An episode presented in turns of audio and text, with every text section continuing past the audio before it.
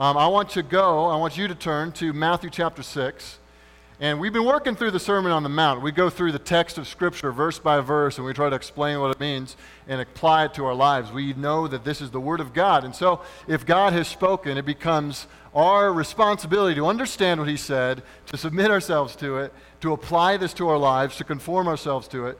And now we arrive at this most important topic of prayer uh, the topic of prayer in the Sermon on the Mount. And I want to invite you to look at Matthew chapter 6. If you have your Bible, I would prefer that you have it open, that you're looking at it, that you can see it with us. Because we're going to talk about prayer specifically, maybe the most famous passage in the New Testament, the Lord's Prayer. I want to ask you a question that'll get us started. How do you pray? Man by the name of E.M. Bounds, a preacher, but who also was known to be a prayer warrior, wrote many books about prayer. He said this What the church needs today is not more machinery or better, not new organizations or more and novel methods, but men whom the Holy Ghost can use, men of prayer, men mighty in prayer. The Holy Ghost does not flow through methods, but through men. He does not come on machinery, but on men. He does not anoint plans, but men, men of prayer. And I would extend that to include women, women of prayer. In other words, he's saying it doesn't come down to the strategies we have and the plans we put together, but ultimately it comes down to him working among us, and he works among us as we plead with him in our prayers. And so, how do you pray?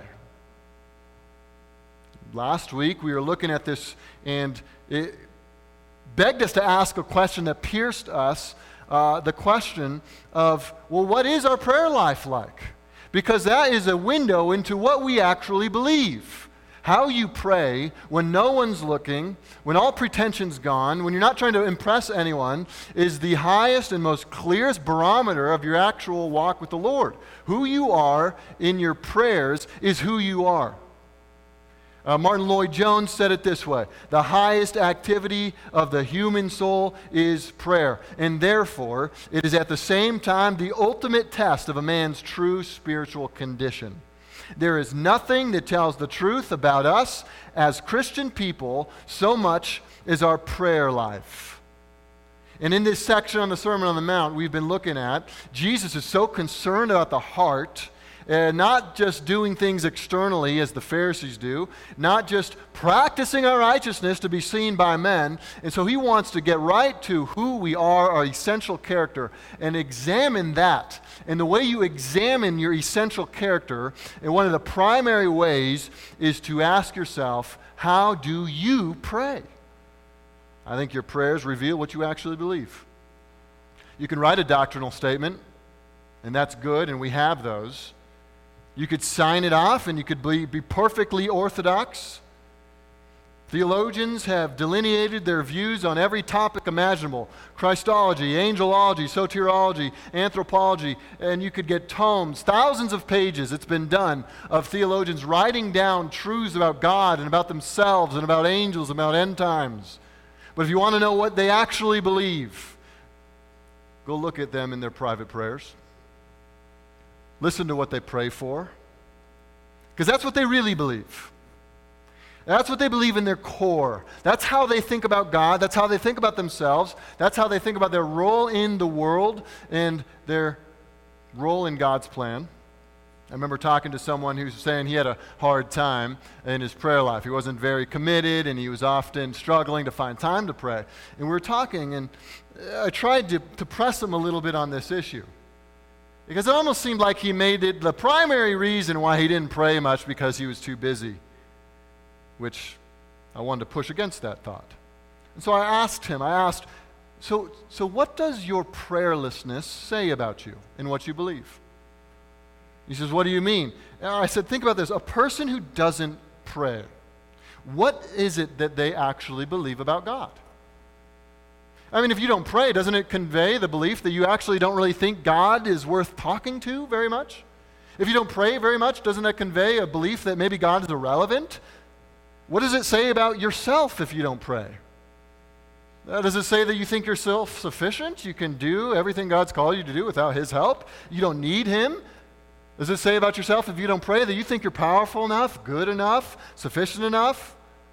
What does it say about your own calling in the world if you never pray? You think you can do all the things that God has called you to do without praying? You got it all in yourself? You're self sufficient. You're a self made man or woman? I tried to press on him this reality. I said, hey, your prayer life is the barometer of your Christian life. This is how you really know. I mean, this is all the pretension, every other motivation to impress other people is swept away in the presence of God alone when you're in private with Him and you have to talk to Him face to face alone with God. That's how you know who you are. That's how you know where you are. And so here we are in Matthew chapter 6, and he starts going through the Lord's Prayer, and it's almost like he slows down. He's been talking about giving, he talks about prayer, and he talks about fasting. But in this culture, the way you would emphasize something would be to put it right in the middle of your sermon. And so as he talks about giving on the front end, and then he talks about fasting on the back end and ways not to do that and ways to do that. He then talks right in the middle of how to pray. And he spends a little bit of extra time here. He slows down a little bit. Jesus, I think, wants to emphasize your prayer life because I think he wants you to examine it and he wants you to ask those hard questions. Friends, I think for us this morning, one of the things he wants you to ask is how do you pray? How is your prayer life? Take inventory for a second. How do you pray? What do you pray for? What are those events or circumstances in life to just build up the pressure that caused you to cry out to God? What is it that is bringing you to your knees? What is it that caused you to pray? How do you pray? What are your prayers like? One of my favorite things to do in in reading, I like reading, but one of my favorite exercises is to read about those giants of the faith who went before us, those who, who have really shaped uh, much of what the Christian church is like today. They, their devotion to prayer is one thing that always sticks out. It, it really convicts us when we read these things. And these giants who have prayed and they prayed and have shaped the church by their prayers and by their teaching and by their lives uh, often dwarf us. And I have to confess, often I walk away from reading things in history about people who really knew how to pray feeling like a flabby Christian, completely out of shape or completely distracted from the things I know I'm supposed to do. When you think through church history, of course, our Lord begins it as someone who, all throughout the Gospels, you read, often excludes himself from the crowds to go and withdraw to pray. I mean, the Son of God, the perfect Son of God without a sin nature, is praying. How much more do we pray? Martin Luther has said that he, on average, prayed for two hours every day in private. It has been said that he led the Reformation from his knees. Martyn Lloyd-Jones was a famous preacher in Wales. I've read much about him, how his preaching expositorily through the text impacted thousands as they gathered to hear the word of God. He was also an evangelist, making the gospel known, and people flocked and, to hear him and got saved under his ministry through the mid 1900s. And after he died, there was a gathering of his supporters, a bunch of men who were also pastors and ministers, and they're paying compliments. They were saying how great of a preacher he was and how faithful an evangelist he was, and his faithful and quiet wife was sitting listening to them. When, he, when she surprised the group by quietly but firmly remarking, No one will ever understand my husband until they understand that he was first of all a man of prayer. Then he was an evangelist. See, it was prayer that began the ministry. It was prayer that ignited the Reformation. It was people pleading with their God to come and act. In 1651, there was a group of Scottish pastors who felt they had been dropping the ball in their pastoral ministry. And so they made a confession and they made a list of things they felt they needed to confess. And right there on that list was prayerlessness. They felt they hadn't prayed the way that they ought to pray. And these people of old, even often, even the ones like Luther and Lloyd Jones and others who have been prayer warriors, even they have felt that they were inadequate in their prayers. Because when you see who God is and you take in the staggering promises of Jesus about how he answers prayers, how could we not pray more?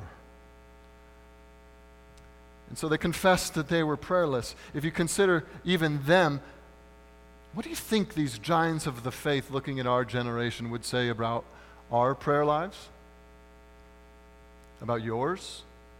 About my own? Guys, we live in an interesting generation, don't we? Ah, these people that I mentioned didn't wrestle with the same temptations that we do to waste hours standing in front of a TV screen or flipping through posts on Facebook or Instagram Twitter or you name whatever social media that you use. They didn't live in the deluge of distraction, having phones. No, no, no, not phones, supercomputers in their pockets where they can get any access to any piece of information or any notification at any time, morning till night. Aren't we uniquely tempted to waste hours?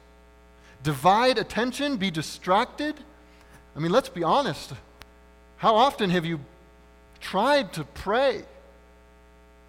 only to be interrupted by a beep or a buzz or a TV screen or your own distracted mind.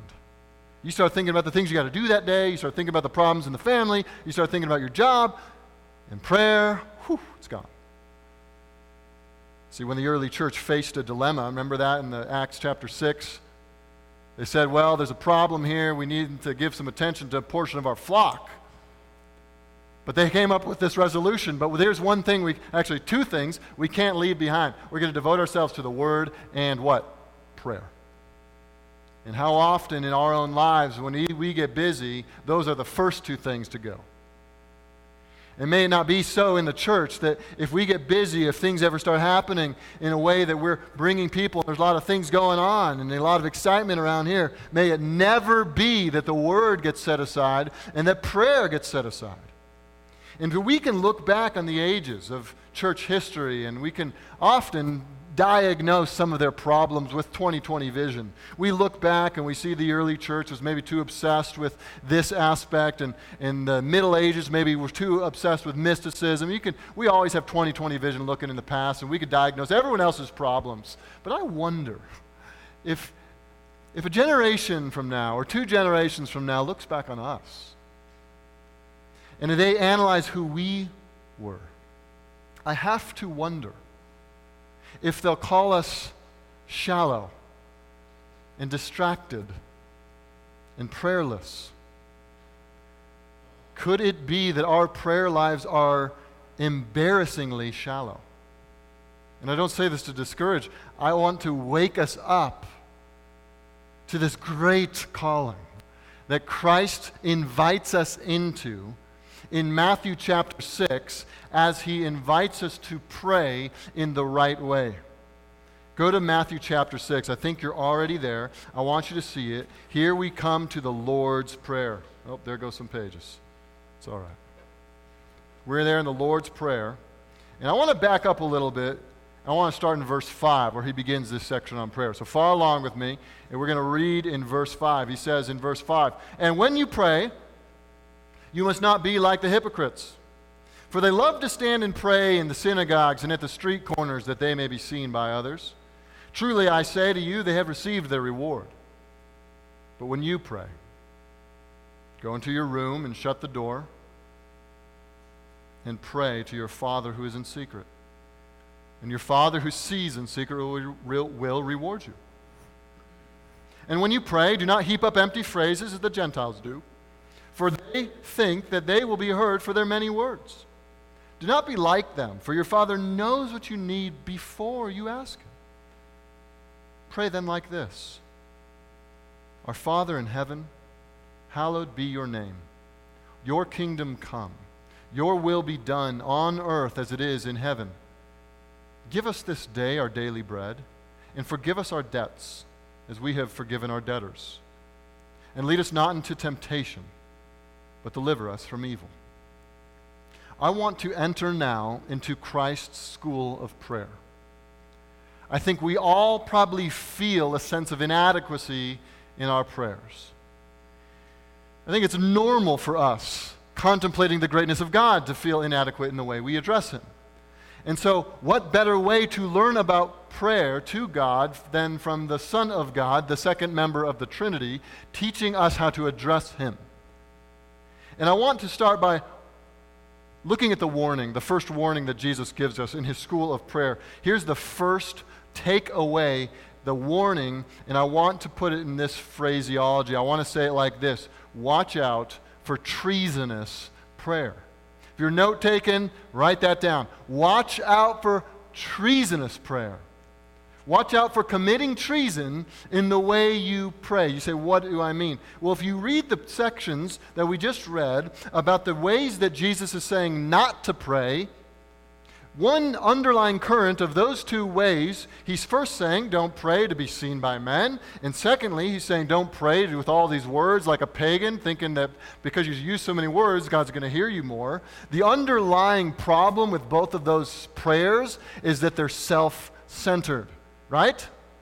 What's the first prayer all about? Don't stop in the synagogue so everyone can see you. And that's what they would do at times. Sometimes these Pharisees, they would stop, they'd put their hands up, and they'd begin to pray. And the reason they would pray in that way so that everyone would see how great they are and how holy they are and how spiritual they are. It was all about them. And so it was them in their prayers, not trying to give glory to God, but to steal glory from God. God is king. God deserves worship. And they, in the very act of supposed worship, were committing theft with God. Stealing worship was due God, giving it to themselves. That's what they wanted to do. They wanted to be seen by others. It was treason. And God would see their prayer and it would be repugnant to Him. Because it wasn't about God, it wasn't about His glory, it was about Him. And the other warning, he says, don't keep praying with all these empty phrases, saying things you don't even know what they mean because you think that if you use enough words that God's going to respond to that by giving you what you want. It was selfish. These prayers, again, they weren't for God. This was their, uh, this was, they saw prayer as a tool in their toolbox that they could use to get what they wanted to get. It was like with how the pagans would use it. They had all kinds of deities, and they would address these deities in various ways. And they thought if they just bugged the deity enough, that that deity would give them what they wanted. Their prayers weren't about the glory of their gods, it was about getting what they wanted. And this is what Jesus is saying. Don't pray that way, trying to get things just for yourself and thinking you could use formulaic prayers just to get what you want. That's treason because it's not putting God as the highest priority in the prayer. They're self glorifying prayers. These prayers are for selfish gain. See, this is often, even religious people, we can pray this way if we're not careful. Which I think is why Jesus included it in the scriptures, because he knows that even the people who come to church and gather to hear his word can at times slide into self glorifying prayers rather than God glorifying prayers. Thomas Watson, an old Puritan who did a whole book on the Lord's Prayer, he put it this way. Listen to this. He was expressing that some people, even Christians, their prayers can be expressions of their own rebellion. And on the outside, it can look like it's honest and pious, and on the inside, it's their own heart rebelling against God. And the Puritan Thomas Watson put it this way One man is sick and he prays for health, that he may be among his cups and harlots. Another prays for an estate. He would not only have his belly filled, but his barns. And he would be rich, that he might raise his name, or that having more power in his hands, he may now take fuller revenge on his enemies.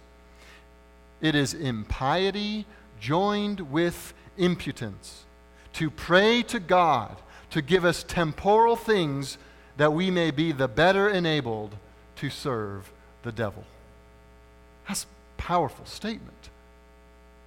Uh, see, the first request, look at the Lord's Prayer again with me. Verse 9 Pray then like this. Don't pray like the pagans. Don't pray like the self righteous hypocrites who just want to glorify themselves. Look at what he says Our Father in heaven. That's who he's addressing. We'll get there in a second.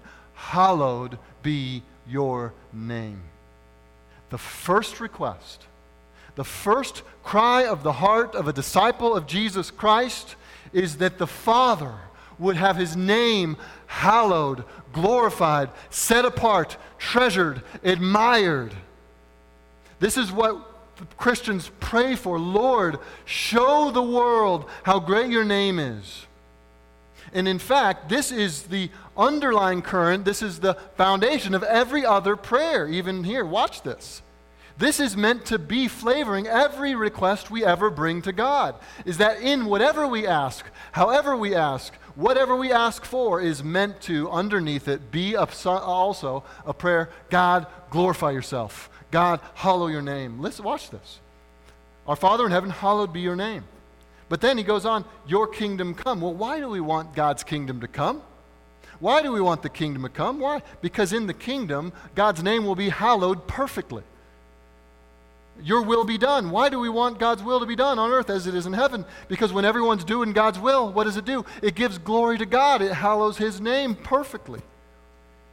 Even the practical things give us this day our daily bread. A prayer for provision is meant to be a prayer that even underneath that, well, why do I pray for bread? Why do I ask for provision? So that I could have what I need to continue living for God's glory. And if God so decides to not give me the comforts or the bread or the provision that I'm asking for, I say, well, God, glory to your name anyway. I am here to serve and glorify you.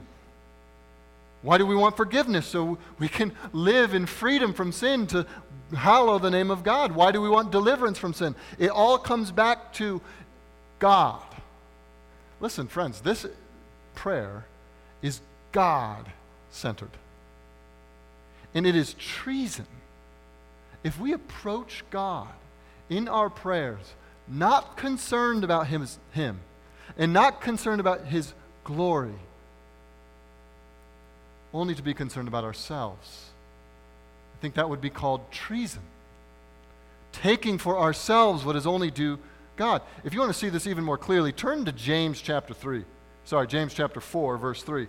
You turn to James chapter 4, and, G- and James is speaking about this idea of prayer. He's speaking about this idea of prayer. He's warning these believers he's writing to against worldliness. And he's saying that even sometimes the worldliness appears even in their own prayers. And look at what he says in verse 3 of chapter 4 You ask, that's prayer, and do not receive. Okay, so here's the problem. You're asking God for things, but you're not getting what you're asking for. Why? Here it is. Because you ask wrongly. So it's a way to come to God, and it's a wrong way to approach Him. He says, You ask and do not receive. Why? Because you ask wrongly, to spend it on your passions. You see, here's treasonous prayer being perfectly pictured. You're coming to God not for Him, not for His glory, but for your own passions, your lusts, your own desires. Look at this next verse, verse 4. You adulterous people. And in the Greek, the noun there would be you adulteresses. It's feminine. Do you not know that friendship with the world is enmity with God? See, James is cautioning us. Don't approach God wrongly. Well, how do you approach God wrongly? It's when you come to God in your prayers, you're not concerned about His glory. You're not concerned about His name being hallowed and set apart in the earth. You come just to get what you want. You come just to get something you desire. And He compares it to adultery. I mean, could there be any more harsh words. Uh, these are very clear. This is an act of spiritual adultery. It's like this. This is James' illustration, not my own. He says, It's like a wife asking her husband for money so that she can use it having a good time with another man. I mean, this is convicting, isn't it? And let's ask ourselves some questions. How often have your prayers been simply this? You're asking God to give you your idols. Have you ever, in your prayers, you've done nothing more than ask God to polish your golden calf? as religious people who spend a lot of time in prayer, as believers who we know are called to prayer, this is something to be warned about, which is why Jesus warns us about it, which is why James warns us about it. And I think the point here is that if we pray without any reference to God, without any reference to His glory, without any reference to His plan and purposes in the world, and we say, God, I got a plan and I got an agenda, and here's the things I want in my prayers, and I got my list, and I, God answered my prayers in this way, the way I want it, when I want it. That's treason. Or as James would say, it's adultery. What do you pray for? What's your primary concern in your prayers? If, if you had, let's say, a child that listens to your prayers, parents, you do. They listen to your prayers at night, they listen to your prayers around the table, they listen to your prayers at gatherings. And if you had a child that were to listen to your prayers, maybe even your private prayers, in everything they listened to, they took in and they learned from your prayers your priorities. They learned your priorities for life. They learned your priorities in your life as you go out about living your day to day, what would that child come to believe you care most about? What would they be convinced is the heart cry of mom and dad? What would they be convinced? This is the passion that drives my parents. This has been convicting for me to think through because I know that I'm prone at the dinner table or at the bedside to heap up empty phrases just in the way that Jesus tells us not to do. And I need to go back to this and say, if I am praying biblically, it should be this that my kids see dad cares about God and his glory and his name being heralded and hallowed in all the nations. I don't want my kids to walk away from my household after being raised under my prayers to think that dad most cares about comfort. It's obvious about the way he always prays about sicknesses and health and good and easy days. I don't want that to be the main thing. Now, we're going to see that to pray for provision and to pray for health is not a wrong thing to pray. This is why Jesus will say, Give us this day our daily bread. This is basic daily need and provision. We should pray for those things. But underneath those pr- requests should be this current, this passion and desire in our own lives. And it should be this Father, hallowed be your name. So it's treasonous to pray just for ourselves without any regard to the glory of God. Now let's move on to the second lesson we learn in the school of prayer. First, we want to watch out for treasonous prayer. Second, Jesus wants to move our prayers from individual to corporate. Individual to corporate. From my to our. From I to we. Follow me here. Our Father in heaven.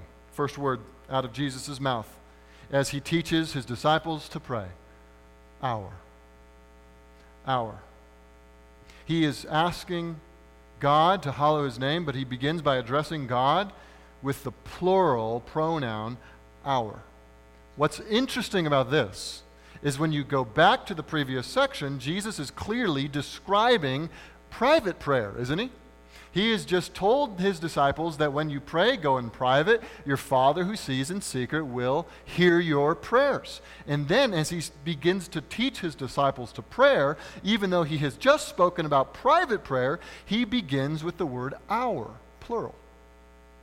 I think this is amazing.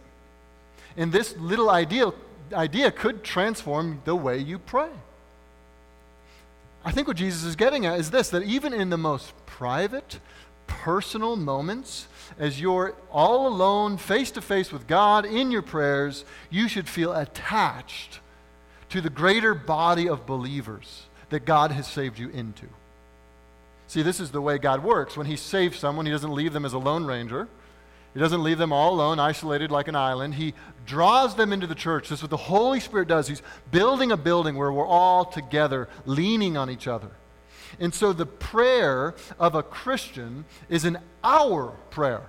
a we prayer, not an I, not a my. Although those prayers are good and we should pray in that way, I think Jesus emphasizes, and this is especially important in our individualistic culture, right? That we are prone to only think about our own needs. Jesus is teaching us pray this way using this pronoun, our. And that immediately breaks our prayers out from a shallow or self centered model into a bigger, inclusive model where we're not only thinking about our needs, but for the needs of our people, the church. I think all true disciples see their prayers like tributaries, all running into the great river of petition to God.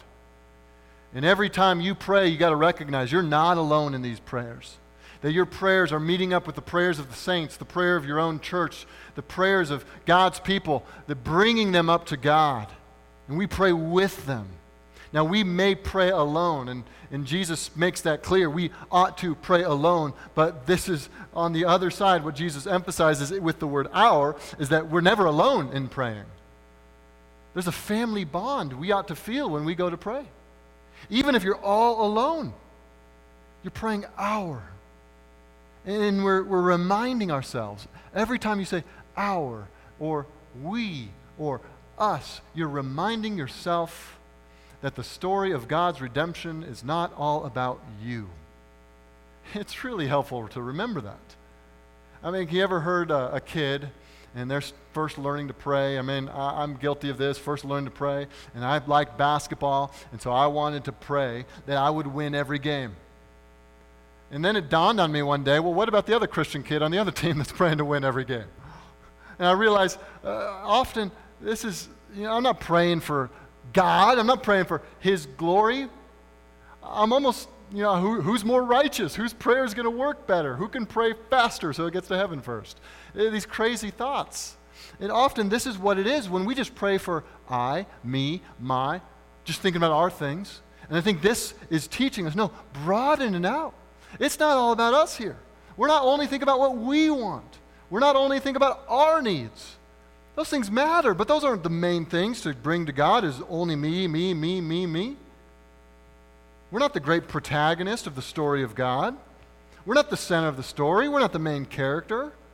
It's Christ. It's his bride, the church. And as we pray, Jesus is teaching us no, think in terms of our Think bigger than just your story. Think bigger than just your needs. I want to challenge you the next time you pray. It's not wrong. You're not in sin to pray I prayers and my prayers and bring up your needs. Do that. Do that. But try this. Next time you go to prayer, try using, like Jesus models here, our Father. Give us this day our daily bread. Forgive us our debts. There's not a single individual pronoun there. This will reshape the way you think about praying, and it'll reshape even the priorities you have in your prayers. You remember it's not about me, and that's a great place to be. It's a great place to be. So Jesus is now moving us from individual to corporate prayers. Even in our private prayers, we're alone, but we're not praying alone.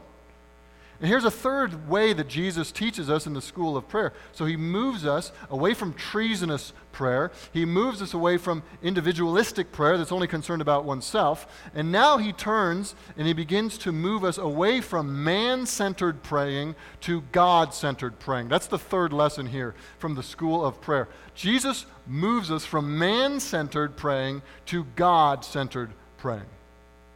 We already mentioned that the pagans saw prayer as just a tool that they could use to get what they wanted. Uh, we saw how James describes prayer just to get your own passions is treason. And so now I want to look at that first request. Our Father in heaven, hallowed be your name. First, you have to notice this. This is just so encouraging that God reveals himself to us as Father. Dad, you can come to him. Our Father in heaven. And you even see the transcendent and the close. He's in heaven, he's mighty, he's eternal. and He's a Father. And the prayer to this Heavenly Father is that God would glorify, and actually the word here is hallowed, which is a word we don't use in English at all anymore, except maybe in Halloween. That word comes from there. Hallowed be your name. What that word actually means, it's translated in other sections of the Bible as sanctify your name, which doesn't mean we're sanctifying God in terms of we're transforming him to be more like Christ, which is how God sanctifies us. What we're talking about in this is that God would set his name apart, that we would treat him differently. To hollow something, to sanctify something, means to set it in a different category, to treat it differently, to treat it as completely uh, separate, other, holy, in a way you treat nothing else.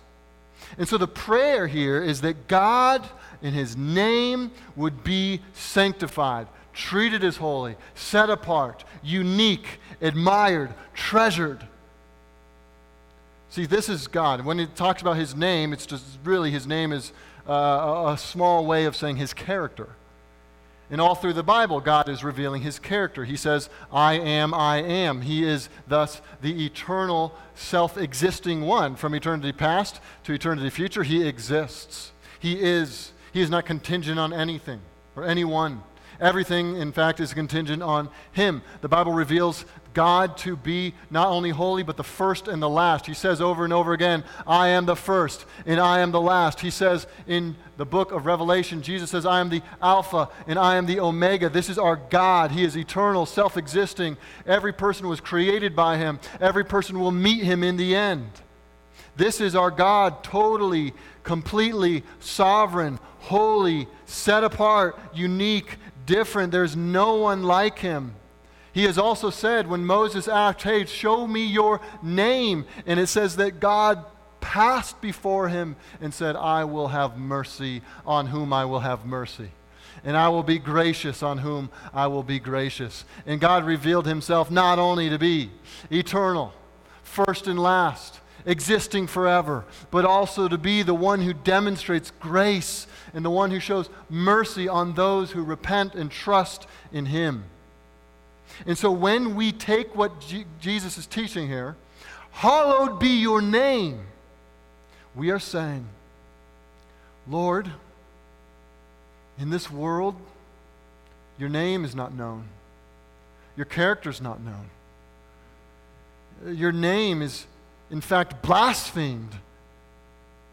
And so, the request, Jesus tells us, this is a request, remember, is this God, make your name, your character, your eternality, your self sufficiency, your grace and your mercy, your everything that you are, let it be known in the world. Let everyone see it. Let people hold it. Let people treat it as holy.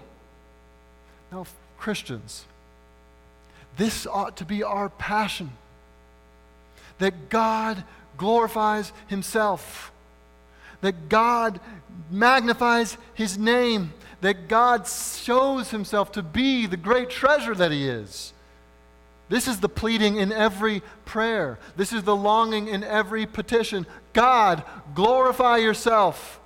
I think Jesus models this in the garden, right? Not my will, but your will be done. In other words, if me going to the cross to die for the sins of men and to redeem the people that you have called me to redeem, if that glorifies you, even if it costs me excruciating pain, Lord, your will be done.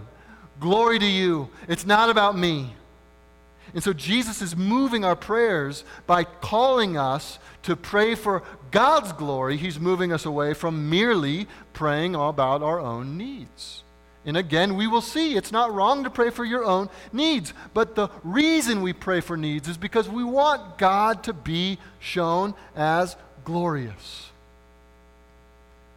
Do we see this great truth? I, I'm being gently pushed out of the center of the picture frame here. Uh, no longer can we claim to be the center of the narrative this prayer is revolutionary. It gets us out of the picture. We must confess that this story of redemption is not about us, it's not about me.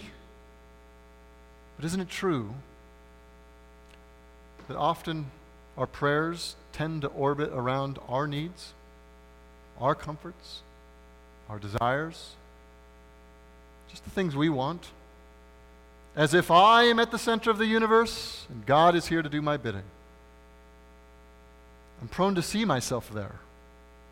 And so my needs, my wants, my cravings, my problems, my obstacles, those are the dominant features of my prayer life. But here in Jesus' school of prayer, that's not even the top of the priority list. And we'll get the needs later. But he's saying, no, it's about me. Life is about me. And so if you need to learn to pray, you need to pray starting with me. It begins with me. Prayer begins with my name being glorified. That is your fundamental passion. The name of God being loved. This is God revealing that life is about Him. I mean, God the Son is teaching us to pray to God the Father, and the first thing He says is this you ought to pray in this way glorify the Father. You guys realize all the universe about Him. Why did God create mankind? Good question. Isaiah 43 7. Bring my sons from afar and my daughters from the ends of the earth. Everyone who is called by my name, listen, whom I created for my glory. Humanity was created for God's glory. You say, well, why did God redeem us? It must be all about us. That's why He came. It's all about us. Ephesians chapter 1, verse 5 and 6. In love, God predestined us for adoption as sons through Jesus Christ. Why? According to the purpose of His will, to the praise of His glory and His grace. We were created for His glory. We were redeemed for His glory. And eventually, all of history will be summed up, and all creation will shout, Glory to God. And all heaven will redound with the praises of the redeemed, saying, Glory to the Lamb, worthy to the Lamb. All glory will be to Him. It's all for Him. And so our prayers ought to reflect that. And as Jesus is teaching us to pray, He's saying also this Align your heart, align your prayers with my purpose for the whole universe. Pray for the glory of God. Pray for my name to be hallowed. This is our prayer. Lord, do whatever it takes to hallow your name in my life. Do whatever it takes so that my life becomes a reflection of your own greatness. This is our heart pleading. This is what we're seeking after. This is what we're yearning for. Lord, your will be done in my life. Your name be glorified in my life. This is our greatest desire. This defines our life this, this is the whole controlling passion of our lives. This shapes the goals of our lives. It's God, let the world see how glorious you are. Start with me. And so we praise our Father in heaven, hallowed be your name. Look at this next section. We're going to stop at the end of verse 10. He says, Your kingdom come, your will be done on earth as it is in heaven the fourth lesson in Christ's school of prayer. As he teaches us not to pray just for things for ourselves, as he broadens our prayers to include more than just individualistic needs, but we pray our, as he focuses us not on ourselves and man centered praying, but on God centered praying, in this fourth lesson, he expands our prayers from trivial to cosmic what do you mean by that? Trivial to cosmic. I think often we can pray for trivial things, trinkets, little needs that we want here and there, things to add to our life to make it a little easier. And Jesus is now bringing in some of the content of the things we should pray for. And in verse 10, he says, After we are praying for the name of God to be hallowed, we now pray for the kingdom we now pray for the whole world to be doing the will of God. In other words, these prayers are not small prayers. These are cosmic prayers, giant prayers, huge prayers, universe shaping prayers, world altering prayers. You see this? I mean, this fires you up. This will get you excited to pray. Is that God is inviting you in to pray for the kingdom and God is inviting you in to pray for the whole world to be a part of God's will being worked out. This is not trivial here. This will fire you up to get up in the morning. I was reading once a pastor who, uh, who had developed a habit of prayer, and he was writing kind of a memoir of how he learned that. And he said, The way I learned was by watching my dad. Uh, my dad would be praying every day, Before the sun's up, dad was up, bottle open, at the table, almost like clockwork. He was there. He said one time there was a visiting missionary at their house, and, and she was staying there, and she noticed that the dad was feeling a little sick. He was not all well, he was a little under the weather. But she also noticed that every morning at 4 a.m., there was shuffling upstairs, the light of the office was on, and the father was up. And at one point, the missionary said, Hey, you got to get some sleep. You're not feeling well. You, why don't you sleep in? 4 a.m. is early. Spend some more time in bed. And the response was, I have too many things to pray for. I can't afford to sleep in. I don't think you get there.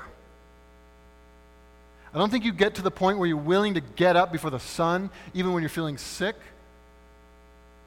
When your prayer list is filled with small comforts, when your prayer list is about small trivialities, when your prayer list is about the trinkets of the world and the comforts of the flesh, I don't think that fires you up to get up early to pray. But what Jesus says here, when he says, No, I want to teach you how to pray big. I want to teach you to pray in a way that will wake you up in the morning because you're excited to get to the throne room to bring these things to God, here's how you pray Your kingdom come. Pray like that. Pray like this Your will be done on earth like it's in heaven. Friends, do you know that God, right here in the person of Christ, is inviting you in to the running of the universe?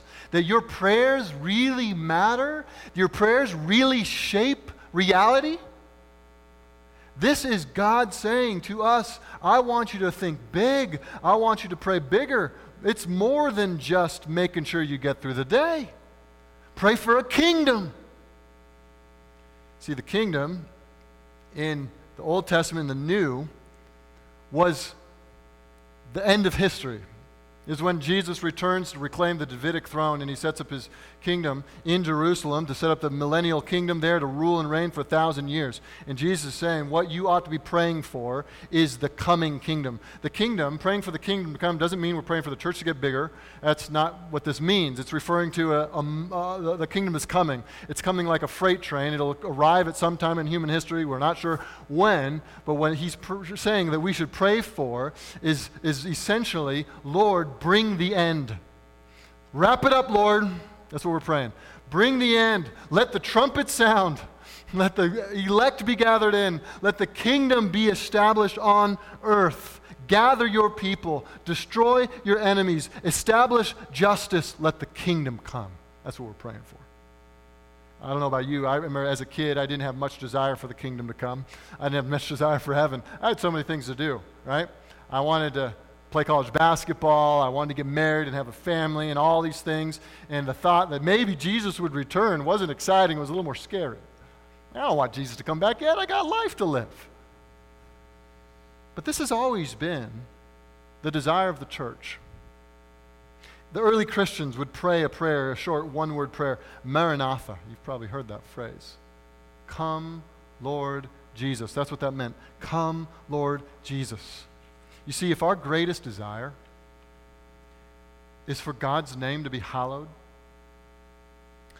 if our, if our greatest desire is that Jesus gets the glory he deserves, then we will pray, Lord, bring your kingdom so that your entire globe is filled not with evil anymore, with sin being totally eradicated, but filled with people living for your glory.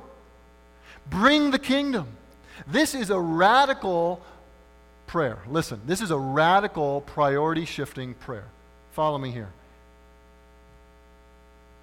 When you pray this prayer, you're asking for the end to come.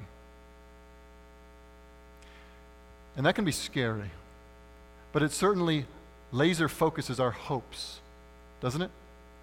Can you pray for the end? Can you look around at all the unresolved things in your life? All the untied knots, all the unfulfilled hopes and dreams, all the unfinished business, all the plans you have that have not yet been able to do. And can you say, Lord, come? Upset my plans, upset my agenda. Come establish your kingdom. And if we can't pray that, or if we have a hard time praying that, could it be that we're trying to build our own kingdom? And for Jesus to come would be in a big upset, upsetting of our own kingdom? And so Jesus is expanding our prayers from just trivialities to cosmic, world shaping prayers. Look at what he says next Your will be done on earth as it is in heaven. You know what? For a will, so for someone to be living out God's will, that means they got to be saved. No one can live out God's will except those who are converted. This prayer then is a prayer for evangelism. This is a prayer for missions. This is a prayer for healthy churches. This is a prayer for discipleship. This prayer that God's will would be done is a prayer that the gospel would be going in power to the ends of the globe. See, Christ came that we would not live for ourselves, but for Him who lived and died for us. This is the gospel message that's not just meant for us to be getting a ticket to heaven, but to reshape our whole priorities and the way we live. Now we live as people on mission, and the prayer that Jesus teaches us to pray is that you and I should have a passion for God's name to be glorified in all the world, that everyone would be doing the will of God. And if that prayer will take place, it'll only happen as people are redeemed by the blood of Jesus Christ. All that to say, listen, if you are committing to pray the Lord's Prayer, you're praying a missionary prayer. You're praying a global prayer. How many angels in heaven do the will of God? Some of them? No, all of them. Every last one of them. And so, if we are praying that everyone on earth would be doing the will of God in the same way it's done in heaven, we are praying that every last corner of the globe is filled with Christians. We're saying, God, Extend your mighty hand of salvation. Reach the unreached. Go to the lost people groups. Bring in every tongue and every tribe and every nation. We're praying, Lord, may I be a part of that. Do your will in me. But I'm also praying that people from all around the globe would come to know and love Jesus and do his will. This is a missionary prayer. It expands our prayers, and this is the kind of stuff that gets us fired up to pray. There's an app I sometimes use when I'm praying called the Joshua Project. And maybe you've heard of the Joshua Project. It's a, it goes through, and every day of the year, there's a different unreached people group that you can pray for. This morning, for example, was the Tuareg people. Never heard of them in Niger, where it said that less than 1% of these people, less than 1%, are evangelical or have any access to the gospel. This represents one of many countries. In fact, you go, if you think about the globe, there are hundreds of places and languages and peoples that have no access to the gospel. That even if they had the question, what's the gospel, they couldn't find anyone to tell them because there's no church and there's no Christian around. Can you imagine that? See, Maybe you've been lost. Maybe you've been to a place, or maybe your child has been lost. And it's a frightful thing. Maybe you feel confused, you're scared. It's a, a frightful thing to be lost. But you know what's scarier than being lost? It's being lost and knowing that no one's looking for you. Being lost and knowing no one's coming, no one's caring, no one's praying. It's being lost and no one's even thinking about you. But the Lord's Prayer, teaches us to pray that the will of God would be done in all the world, in all the earth, just like it is in heaven. We are praying for the nations to be brought in. We have seen in Revelation that every tongue and tribe and people and nation will re- be represented in the kingdom. We know that God wants to save people from all these places. And listen, we need to pray for them and pray that God would allow us to help them in whatever way. And Lord, Lord willing, we might be a small church, but let's pray big. And let's have big dreams of being able to reach the people in this world who don't yet have any gospel. I think this prayer teaches us to be global minded Christians, uh, focused on reaching the entire world in whatever way God allows us to. I hope as we grow together as a church. Every pastor here is a missions pastor. Every member here is on mission. Every event or every gathering is for the grand purpose of the glory of God and the advance of the gospel, that we live not for ourselves but for His glory. And that means if we're living for His glory, we know that He deserves worship from every square inch. And so we're concerned about every square inch. And as the Lord allows, and as He stirs in our people, and as He opens doors, we say, Let us go. And let's be a part of this. That'll get you up in the morning to pray. That's big enough to fire you up. Our Father in heaven, hallowed be your name. Your kingdom come. Lord, come and put an end to the wickedness and establish your kingdom. But we also want your will to be done. We want people to see who you are. We want people to walk in obedience. We want people to be redeemed, just like the angels obey you in heaven. This is our desire. This is what we pray for, is that we are a church that's centered on the glory of God. And because we're centered on the glory of God, we are focused on reaching all peoples and nations and tribes with His good news. So I hope you see what Jesus is doing with our prayer lives and how He wants us to shape our prayers. Not individualistic, but corporate. Not just for my own personal needs, but for God and His glory. Not just here, but everywhere. And this prayer, as we pray it, it's not a formula we recite, but as these priorities come into our lives, we begin laying the groundwork for God to do amazing things in response to prayer. We don't need more programs. We don't need more strategies. We need total dependence on God expressed in the way we pray. No revival in human history has ever happened apart from this prayer being prayed. No community has ever been reached apart from these priorities being in our prayers. We want those things for here. And if we do, it starts with us on our knees leading the charge in prayer. And so, real quick, we'll finish with this. I've been thinking about this text, mulling it over, thinking specifically how this applies to us in our church. How does Grace Church of Rancho Cucamonga be faithful to this text? How do we live this out? How do we take what Jesus said, pray then like this, into our context, specifically here? As we're fighting to work toward faithfulness and the glory of God, what do we do? I have three quick things. We will be and fight to be a God centered church. His word will be prioritized.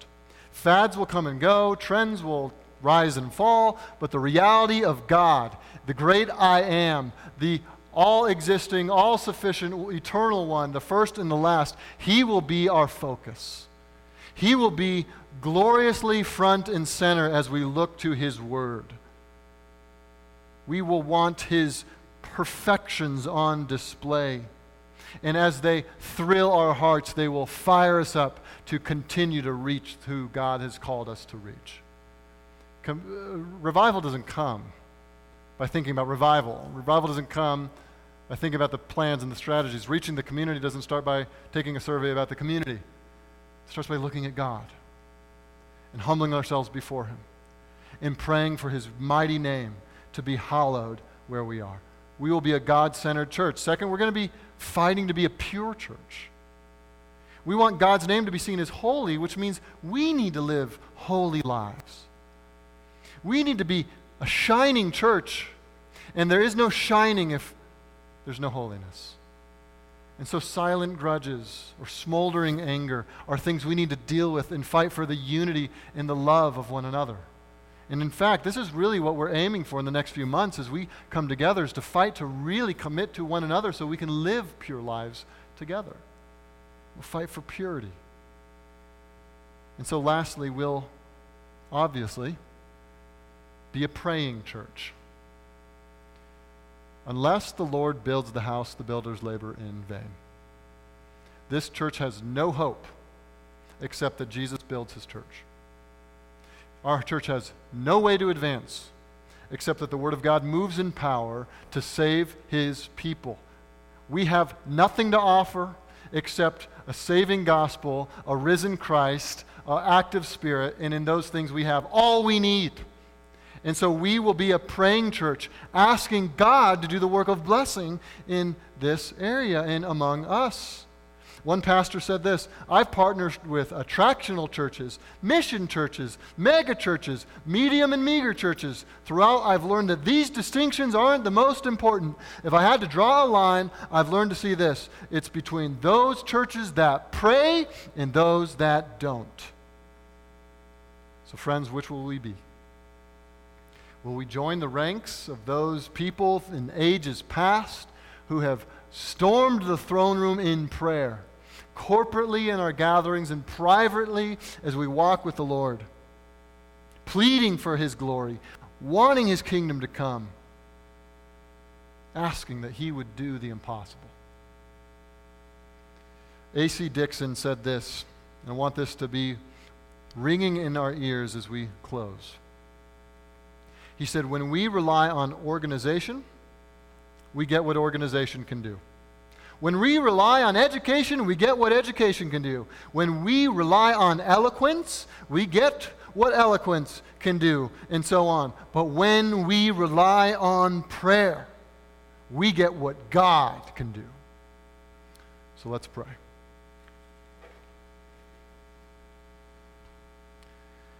So, our Father, in heaven. Hallowed be your name. Glorify your name. Let it be set apart. Let it be unique. Let it be treasured. Let it be in a whole different category. Let it be other among us. Let us treat you as the most supreme affection. Let us see you as our greatest joy. Let us pursue you like we pursue silver or gold. Lord, let us hallow your name.